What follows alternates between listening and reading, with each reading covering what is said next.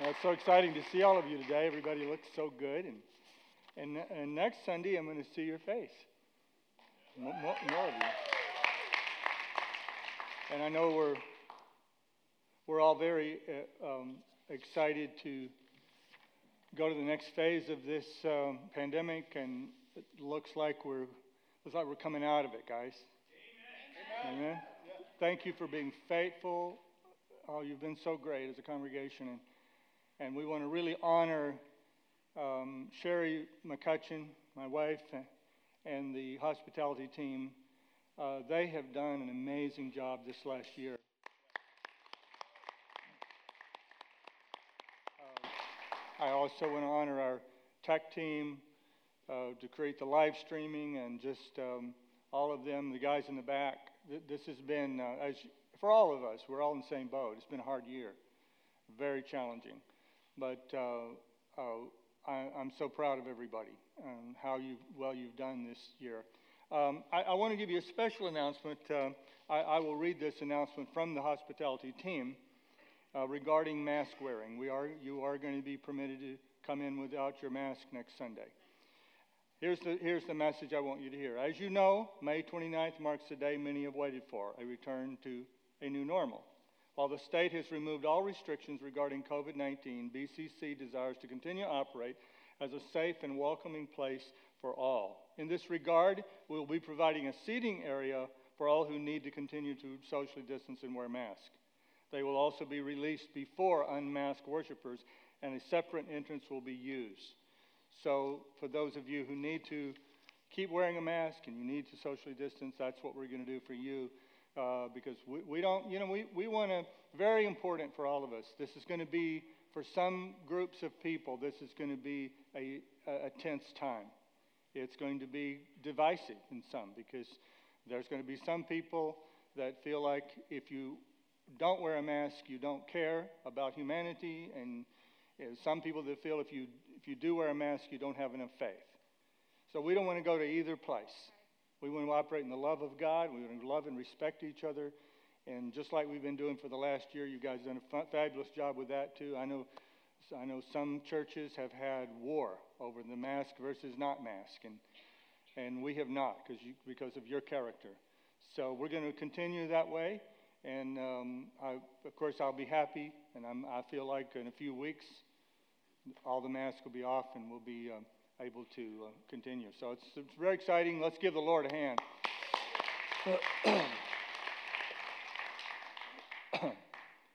so we're going to get back into the series Rediscovering God today. And uh, I'm going to give you a few quotes today. Some of them may sound a little complex and coming from some philosopher, philosophers and people who use big words. But here's what the simple thing you can keep in mind today as I preach this message, as I talk about can we be good without God? Is so I'm operating from the premise that Western civilization has abandoned the true God overall. We've abandoned the true God. We've replaced him with our own feelings and emotions. We've raised, uh, we've raised preferences and feelings now define truth. And we feel like this, I feel like this is a big mistake. And so the reason I preach this series is I want to bring, because I, I know that you love God, and 99.9% of you are trying to develop a relationship with God. But I also know, because I live in the world like you do, we can't help but absorb the values of the culture. You can't help it. In fact, you wouldn't be normal if you didn't. In, in a sense, it's a healthy thing to absorb some of the values of the culture. Uh, and and I, am thankful for some of the, some of the ways that. Uh, that I have learned to be more sensitive about certain things and certain conversations and even certain language I will use because the culture has brought that to my attention. So I don't resist everything that the culture brings or everything the media and the arts and political world. I don't, I don't sit around and resist everything that they say. I, I, I, I want to consider it, lean in where I can. I always say lean in without falling in. And uh, uh, uh, so, so you cannot help but uh, absorb the, the, some of the, the, values of the culture.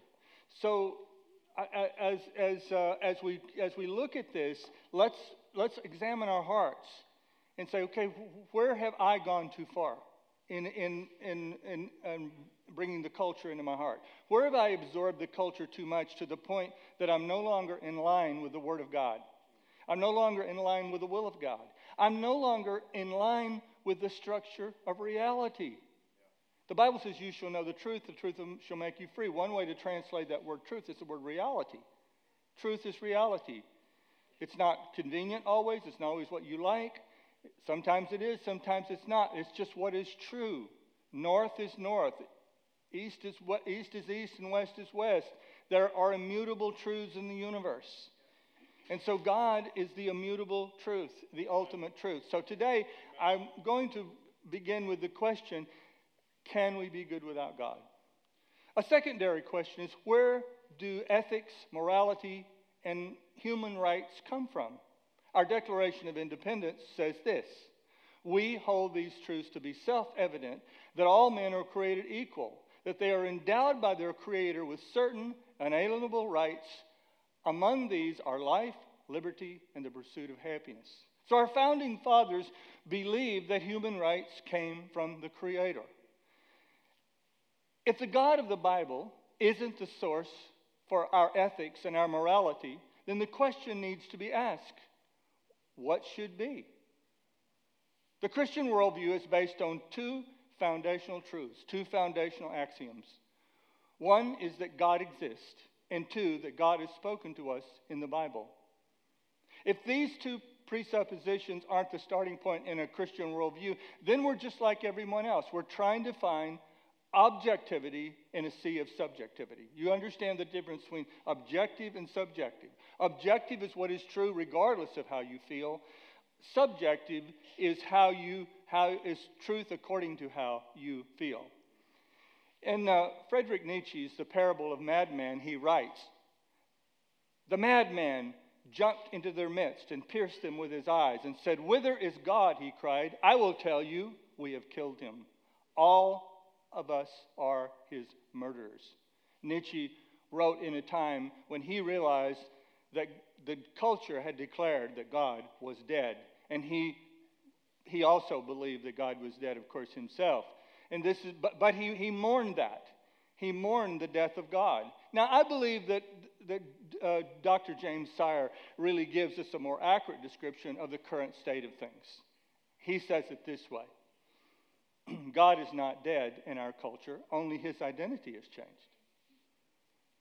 The claim of autonomy for human reason has led to its own deification. In other words, we've deified our own human reasoning, made it, made it a God. The word deity is God and the rejection of the importance of history. The dominant God today is the cosmic spirit embodied in the self.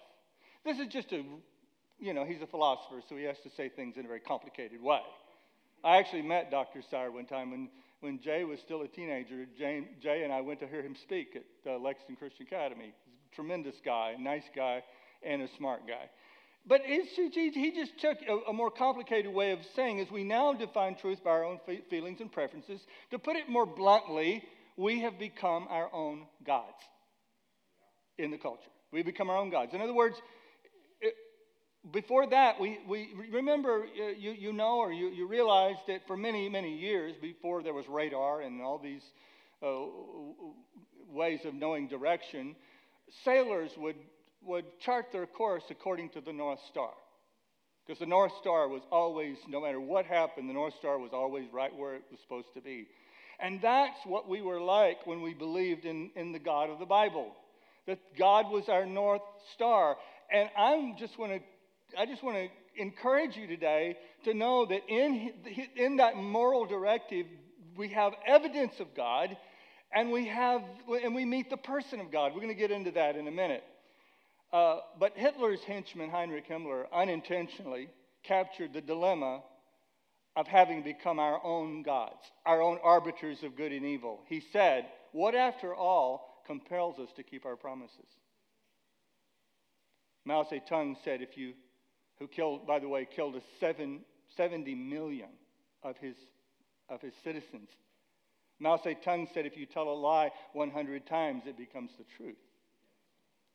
But fear not. Don't let your hearts be troubled. and don't panic. I see a lot of Christians panicking right now. No, this is not time to panic. Instead, let's realize that God's moral law is woven into the structure of reality. It's deeply embedded in the human conscience. And instead of wringing our hands and, and, and, and, and, and remember that humans are going to fail at replacing God. They're going to fail. It's, it's, it's, like, it's like the dentist telling you, you, you remember, you know, do you always get that speech from the hygienist? They always ask you, do you floss? And I got so tired of that, I started flossing. I don't know if it does any good, but I just don't want to face the Nazi hygienist who wants to know if I floss. And you can, you know, the dentist will tell you you need to brush your teeth, floss, don't eat, you know, don't eat junk all day and not clean your teeth. He doesn't care if you ignore him. Because if you ignore him, you're going to give him even more business. Your teeth are going to rot. And so don't worry about God. Don't worry about his well being. Worry about your own. God is fine. He sits on the throne. And if you read the Bible, it says, He that sits in the heaven laughs. Laughs. He that sits in the heaven laughs. God is laughing at our attempt to replace Him with our own feelings and emotions. So don't panic and don't worry, though there are things to be concerned about.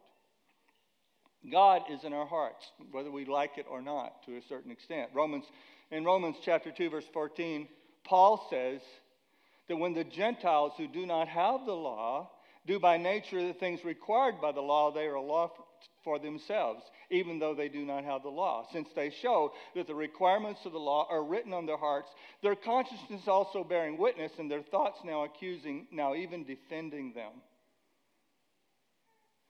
What he's saying there is we know there's a God because people feel guilty. Oh, guilty, that's very unhealthy, right? No? There, there is an unhealthy guilt. There is an unhealthy kind of shame, but there's also a very healthy kind of guilt. There is a kind of guilt that's a signal that God cares about humanity and cares about the way we treat one another. Amen? Amen?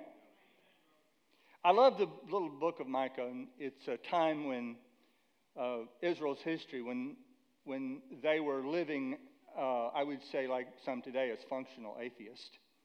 They were mistreating their spouses the, the, the religious leaders were enriching themselves and taking advantage of the people. Uh, they were uh, hurting and abusing one another. It's a little book, you can read it in one setting, and you can see all the things that are going on in that culture. And it causes Micah, this country prophet who lived in a, he wasn't like Isaiah, who was a high class prophet who used big words. He was a country prophet. And so he got right to the point, and he said, in Micah, Micah chapter 6, verse 6 8. And if you've been around the church long, you know this is a favorite passage of Christians. What shall I come before the Lord and bow down before the exalted God? Shall I come to him with burnt offerings, with calves a year old? Will the Lord be pleased with thousands of rams, with ten thousands rivers of oil, of olive oil? Shall I offer my firstborn, my transgression, the fruit of my body for the sin of my soul? He has shown you, O mortal, what is good and what does the Lord require of you? To act justly and to love mercy and to walk humbly with your God. Just underline that sentence with me. He has shown you, O man, what is good. Part of the reason, one of the great reasons that you know there's a God is because you can see what is good and what is evil. You can see uh, think about every time that you complain about someone else's behavior, someone else's wrong behavior toward you. I dare say that you won't get through a day of your life that you don't complain about how someone is treating you or your children or somebody else in your life. Who decided that there was a wrong way for you to be treated? Who decided there was a right way for you to be treated? Who came up with the idea of morals and ethics and good and bad and good and evil? God is revealed in his rules. I know this is, this is different. We're not taught today to look for God in the commandments. We're not taught to look for God in, in his great moral and ethics. We're taught to look for God in other places that, that are legitimate, by the way. We're taught to look for God in worship music. We're taught to look for God in solitude. We're taught to look for God in nature. That's fine. Those are good. There's a thousand ways to know God. That's the good news. I'm just going to tell you that one of the great ways to know God is to know Him through His rules and His commandments. So, so God is manifest and revealed in His rules. He's manifest in His moral directives. God calls out from His commands. God shows up in His script for human flourishing. God is present in His precepts. You know what precepts are? Precepts is a general rule intended to regulate behavior or thought. Here's one innocent until proven guilty. That's a precept. Aren't you glad for precepts? Aren't you glad for that? So, let me talk to you about why this is so important. Number one, God's moral directives declare his existence. Romans chapter 7, verse 7 says, I would not have known sin had it not been for the law. For I would not have known what coveting really was if the law had not said, You shall not covet. Listen to this astounding statement in the Edinburgh Review in 1871 in response to Charles Darwin's theory of evolution. Here's what they said. This is back in 1871. And this was in the very beginning. If Darwin's theory is right, a revolution in thought is imminent, which will shake society to its very foundation by destroying the sanctity of conscience and religious sense. Now, you might come to know God's morality, objective morality, in a lot of ways from your parents, from your teachers, from society sometimes, from your own conscience. And you can know it while, you, while denying that God exists. But that's like saying you can know what a book says while denying there's an author. Of course, you can do that, but there would be no book to know unless there was an author. In other words, atheists can know objective reality while denying God exists, but there can be no objective morality unless God exists. Now, there are three options that present themselves. There's no more than that, but I'm just going to mention three options that present yourself, present to you if God, is, if God does not exist. One is what Richard Dawkins has talked about. He's a famous atheist. That there is no objective morality. Previous societies would have called this moral relativism. There is no objective morality. Your truth is your truth. My truth is my truth. Whatever works for you, whatever works for me, doesn't matter. Here's what Dawkins said Dawkins said the universe we observed has precisely the properties we would expect. If there is at the bottom no design, no purpose, no evil, and no good, nothing but blind, pitiless indifference. DNA neither knows nor cares. DNA is just DNA just is, and we dance to its music. That's what Richard Dawkins says. But then he contradicts himself because he says, Dawkins goes on to say that you, if you raise your child as a Christian, that is child abuse. And, and, and, and very disturbingly, and you will rightly be disturbed when I say this, Richard Dawkins also says that if you, if, if you knowingly give birth to a Down syndrome child, you are immoral. Now, that, that's shocking, I understand. But, but kind of look beyond the shocking part of it for a minute and think of the contradiction. The contradiction is he says we just should dance to the music of our DNA, but yet he has established a system of right and wrong in his own mind. Where did that come from? That he believes there's right and he believes there's wrong. Now he's really screwed up in what he thinks is right and wrong. But nevertheless, he cannot help. He cannot help, and he cannot help but, but believe that there is right and wrong. And I, I was amused a, a, couple of years ago when I saw on Twitter where Richard Dawkins had tweeted out that the, the Islam had taken over the Catholic cathedral near his house. And he didn't get to hear the church bells anymore. And Richard Dawkins, this uh, angry atheist, lo- was lamenting that he no longer got to hear the church bells that he enjoyed hearing. Well, I, I thought to myself, well, Mr. Dawkins, you're the one of the reasons the church bells aren't ringing anymore. We can't deny the existence of God, He's everywhere. Another uh, substitute for God is science, reason, and rationale. Now, this is actually a, one of Dawkins' partners in crime, Sam Harris, believes this. Sam Harris said the answer to the question, What should I believe and why should I believe it, is generally a scientific one.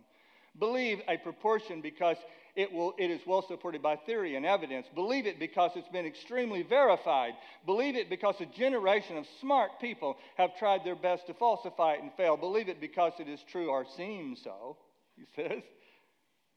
Now, this theory that, and what he believes, what, what Sam Harris believes, that our brains evolve, because if he believes in, of course, Darwinistic evolution, that our brains evolve, so we become more and more moral naturally as society progresses. And if we will just wait, if we will just wait, we will reach utopia. If we just wait and listen to our own brains. I, I, I can tell you that my brain has said some crazy things. I don't know about you. But, but what about, what about all the people who suffer while we're waiting to evolve? Uh, has, has, the correlation between fatherlessness and every single positive social metric made us any more pro family? Was Nazi, was Nazi Germany less evolved than we are? Were, were, they, think about this for a minute. Just, just think with me for what Hitler did and, and, and the genocide that they committed. They were not a backward, illiterate, non scientific population when they committed this suicide. They were highly evolved. Where is there one single example of elite brains creating healthy, life affirming moral goodness. Jeffrey Epstein, watched the docu- I watched a document- documentary on Epstein a few weeks ago. He was brilliant. Jeffrey Epstein was absolutely brilliant. He was a genius, but yet he was a moral moron.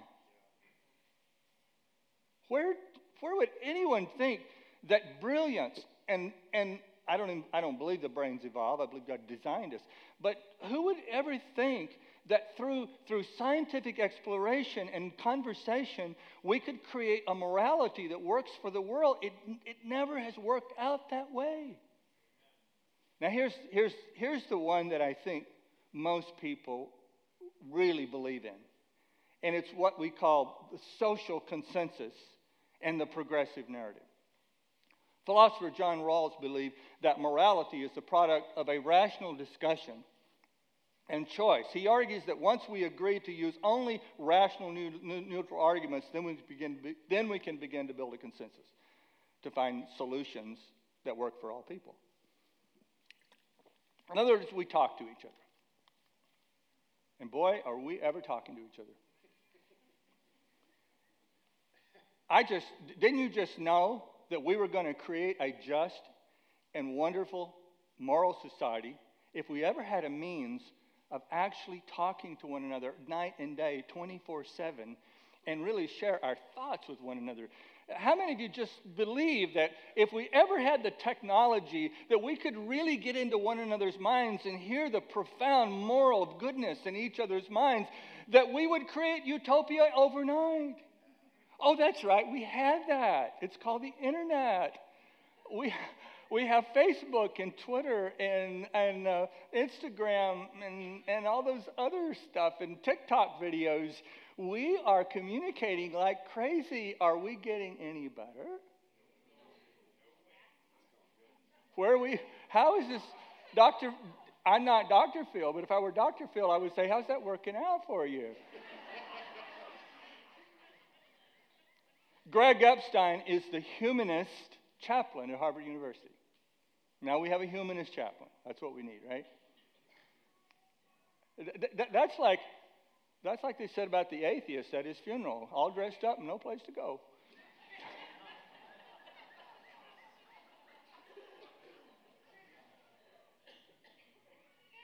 Greg Epstein is the um, humanist chaplain at Harvard University, and this is a very long quote, so uh, uh, I believe it will be in your notes on the app if you want to capture it.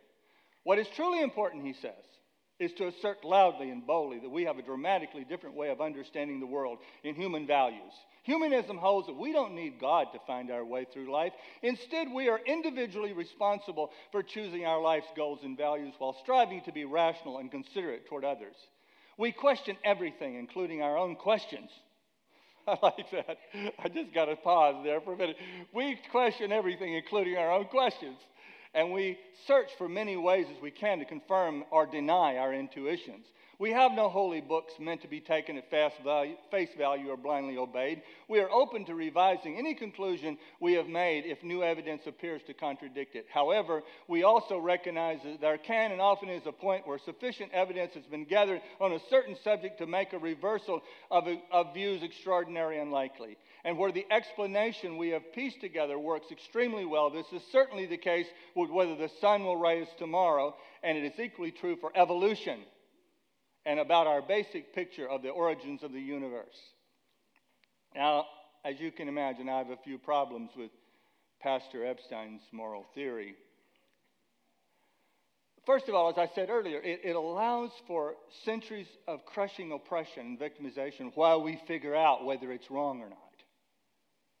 Because it, it, it allows for society time to make up its mind. And you know what it, uh, you know what it really does? It bothers me. I, I, it creates something that I read the other day, somebody called it chronological snobbery. what, what that means is the belief that as we advance in time, we are necessarily more moral and more good, there's more goodness because of time. And the ideas that we have now, the progressive ideas that we have now, are way better than the, any idea that could have been had 100 years ago, or 200 years ago, or 300 years ago. In other words, we have absolutely nothing to learn from history. We have nothing to learn from, from history because we are, we are too far advanced to learn anything from history. Because there was never any fixed truth. There was never any fixed fixed uh, uh, uh, moral or, and, and, and, and, and, and the golden rule and things like that. I don't know what we do with them because they were said so long ago. I don't know how they could even apply today. Do unto others as you would have them do unto you. What do we do with that? Because it was said 2,000 years ago. Surely it's out of date now. We've gone, what, but what have we gone on to that's better than that? What have we gone on to that's better than the golden rule and how to treat other people? What is this advancement that this guy's talking about? I don't see it, do you?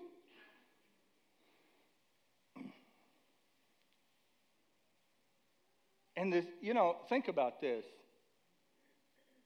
If human rights are created by the majority, then there's nothing to appeal to once they're legislated out of existence. Th- Thursday, there was a hearing on sex ed in the public schools. I don't know, some of you may have been aware of that. I wrote a few emails to senators about it, my feelings about it. But it basically, it basically takes the right uh, of choosing sex ed curriculum away from the local school districts and gives it to the state. And that was they had a hearing about that the other day. And so, uh, if that becomes the consensus and that gets voted in, did you get to be a part of that consensus? It's a myth. In, in, the 20th century, consensus has been a devastating moral guide. Atheist leaders, including Lenin, Stalin, Mao Zedong, Pol Pot, Ho Chi Minh, Che Guevara, Fidel Castro, and many more, under the banner of consensus, yes, they brought their people to consensus of creating and being for the common good. And you know what they did? They justified murdering more than 200 million people the names I just mentioned and a few others, they killed over uh, 200 million of their own people in the 20th century. And that's within a 400 year period. Now, I know you're going to hear, uh, you're going to hear this thing, and, and you, that religion has killed more people than any other way of thinking. Have you ever heard that? That religion kills. Religion is the source of violence. But, but you, need to, you need to be armed with some facts. And here's the facts. Here's the absolute facts. Every name that I mentioned, all those world leaders that I mentioned, were all atheists. And they built cultures that banned churches, shut churches down, killed Christians, put people to death for having faith, and for not making the government their God. So, like I said, they, th- those governments uh, killed over 200 million people in 400 years. Now, if you, if you, if you believe that the Crusades were a Christian um, uh, action, the action of Christians, and, and it's, it's, it's debatable, but okay, I'm going to give you that. I'm going to give you that, that the Crusades were, were, were, were the acts of Christians. The Crusades, the Spanish Inquisition, the, the Ku Klux Klan, and the Salem witch trials. Over 4,000 years of those movements, they killed less than 5 million people. Atheist, atheist organizations, let me say it to you again, in 400 years, killed, murdered over 200 million people. Movements that can be associated with Christianity and the Bible and people who believed in God over 4,000 years kill less than 5 million people. So, is it really true that religion is the greatest killer and the greatest source of violence? I'm telling you, it's a lie that you have been told over and over again, and it's used by so many people. And, you know, we just need to stand up and say, no, it's not true.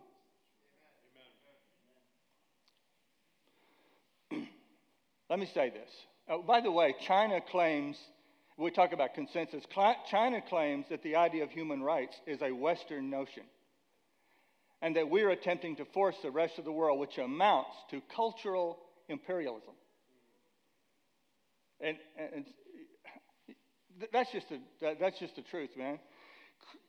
And let me say this, though, because maybe you're here today and you don't believe in God. And maybe you have family members that don't believe in God. Let me say something very clear that Christians are not intrinsically superior to atheists and humanists. We simply have a better God than the God of self. And we are not saying that when I ask the question, can you be good without God? I am not saying, I'm not saying that you can, you, that, that an atheist can't be a good person. No, I'm not saying that at all. In fact, uh, you know, I've known, uh, I've known some Christians in the trades that were more difficult to deal with than atheists in the trades. We all know that. Okay, we all know some Christian that, that we'd, we'd rather have an atheist as our neighbor than him. Right? Even though he believes in God and reads the Bible every day and quotes scripture, we would rather have a humanist or an atheist living next door to us than that dude, than that brother, right? We know that. So it's not a matter of, of you can't be, you, you, yes, you can be good without God. But you can't justify being good without God. I said, you can't justify being good without God. God is your only justification for being good. That's why we need Him. Amen?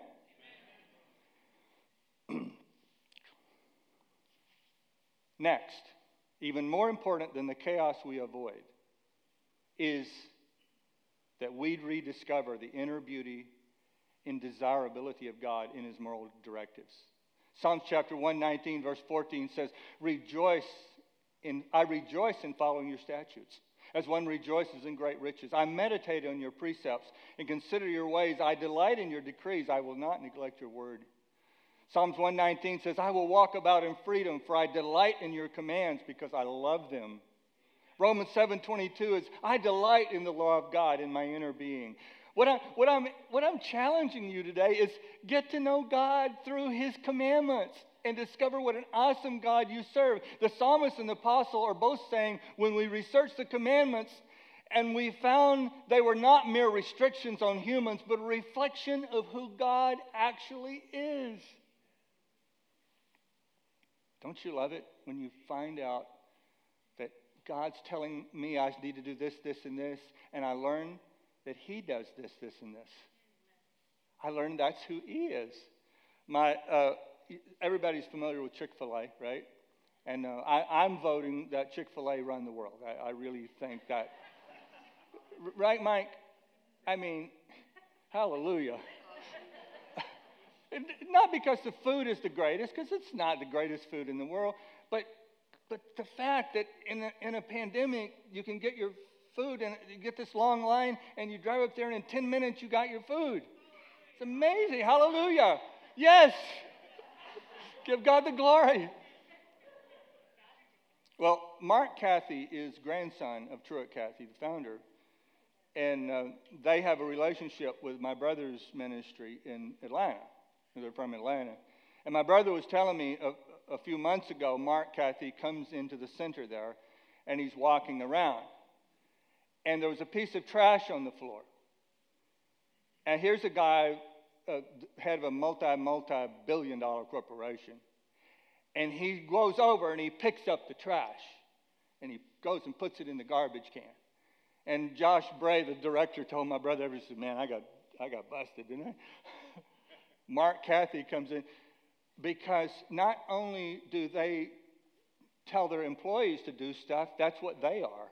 And I talked to the owner of the two of the uh, um, Chick fil A's in our area. I had happened to sit with him at a dinner a few months ago.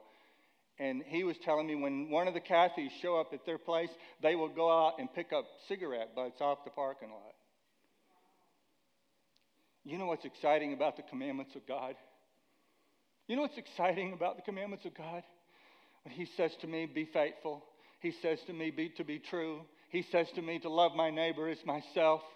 When he, when he says to me to live right and morally, when he, when he says to me to be honest and to be kind and, and says, Don't steal, don't take what belongs to other people. When he says to me, Don't even desire what other people have, don't even covet somebody else's success, and don't even covet what somebody else. And when he says, Don't, don't, don't, don't, don't, and thou shalt not, and a lot of people think that's just so negative to, to, to, to read all the thou shalt nots in the scripture. But you know what's really cool and what's really exciting is when I read all those things, it's just a revelation of what God is like. God is faithful. God doesn't steal. God doesn't God is not jealous. When I'm successful and I do well, God high fives me and he doesn't he's not jealous of my success. God is revealed in the law. And, and even in the evangelical church, we, we, we, we, we're so afraid that people will accuse us of preaching salvation by works. We're so afraid that people will accuse us of not preaching grace and that, that, we, that we miss the point. The law, the commandments are what the commandments are what cause grace to make sense. Grace doesn't make any sense if there aren't a bunch of rules that I've broken all of them. Because there's a bunch of rules and I've broken most of them in my life, and, and you know, there's 623 commandments that the Pharisees had come up with. I think I probably broke about 500, you know. And, and, and you know, but God says, I'm not going to hold that against you because I'm, instead of sending you to, to your death, I'm going to send my son to, your, to his death and I'm going to make him die for you. And I'm telling you, grace would make no sense if there was no law. Grace would make no sense if there were no commandments. It would make no sense if I was not a commandment breaker. That's what I am in my nature. And God sends Jesus to save me from my terrible, you know, I, I, I know the problem of self righteousness. It's a real problem in the church. Self righteousness is a real problem, but let me tell you, we're all down in the pit. We're all down in the pit. And, and, and down in this pit, some of you are four foot six and another person six foot four. And the six foot four person can think, I'm way above everybody else, but no, you're still in the pit. And the only person getting you out of the pit is Jesus. And the only way you can get out of the pit is to have the cross applied to your life. So, so, that, so that's why, that's why we've got to fix this in the church. We've got to fix this hatred of the commandments. We got to fix this hatred of law. Paul said the law is good.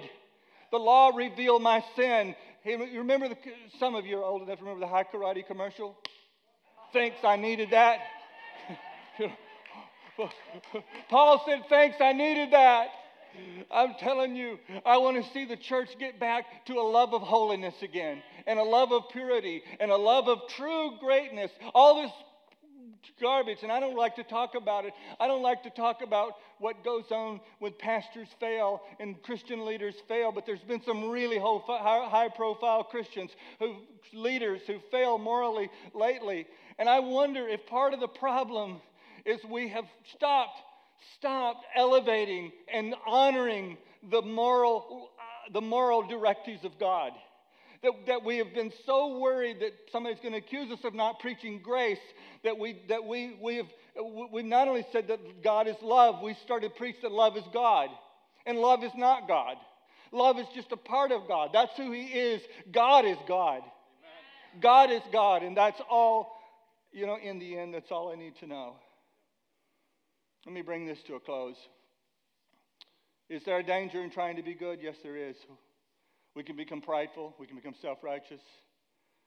Everyone knows, everybody knows someone who is so self righteous that you just pray that they will spectacularly and publicly embarrass themselves with some sinful behavior. So they will come off their high horse, right? So trying to be good has its risk unless we constantly bow in worship before the only source of goodness in the universe, our great God and wonderful Heavenly Father. Like I said a moment ago, we're all down in that pit, but Jesus came to earth to rescue us out of that pit of sin. That is our only hope. So, so be good, but give God all the glory. I am what I am by the grace of God. Good people, even the snobbish moralists, help keep the world running. But the great people in the world are the ones who not only behave well, but they constantly point away from their, their own selves to the mercy of God. They, they, they constantly, they constantly see, see the Bible says straight is the gate, narrow is the way. And great people say, Thank you, God, for showing me the straight gate in the narrow way. Thank you. I wouldn't even know where I need to change if it not, wasn't for your mercy and grace. Come and go with me. Come on. Come and go with me to my Father's house today. That's what I'm inviting you to. I don't want this message this morning to just give you a few defending of the faith points, a few points to argue with somebody else. Though that's okay if it if it gave you a couple of things that you could argue with the person who's telling you Christianity, religion's what's killed more people than anything else. So if I gave you something, you write that down and you use it on your person at work. Go ahead. But I have failed this morning if that's all I do. In this series, if all I did was get, get, make you a better arguer for your faith.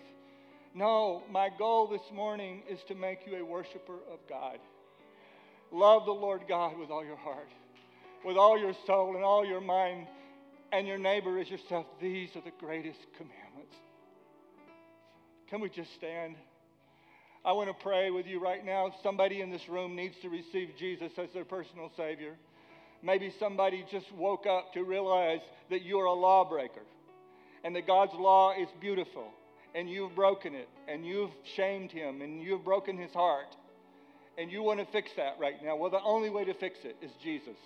The only way to fix it is Jesus. So I want you to confess that Jesus is your personal Savior. Let's just pray this prayer with me, everybody. Everybody pray. I know, I know a lot of you won't need to pray it, but maybe that one person, that one lady or, or man or young person needs to pray it for the first time.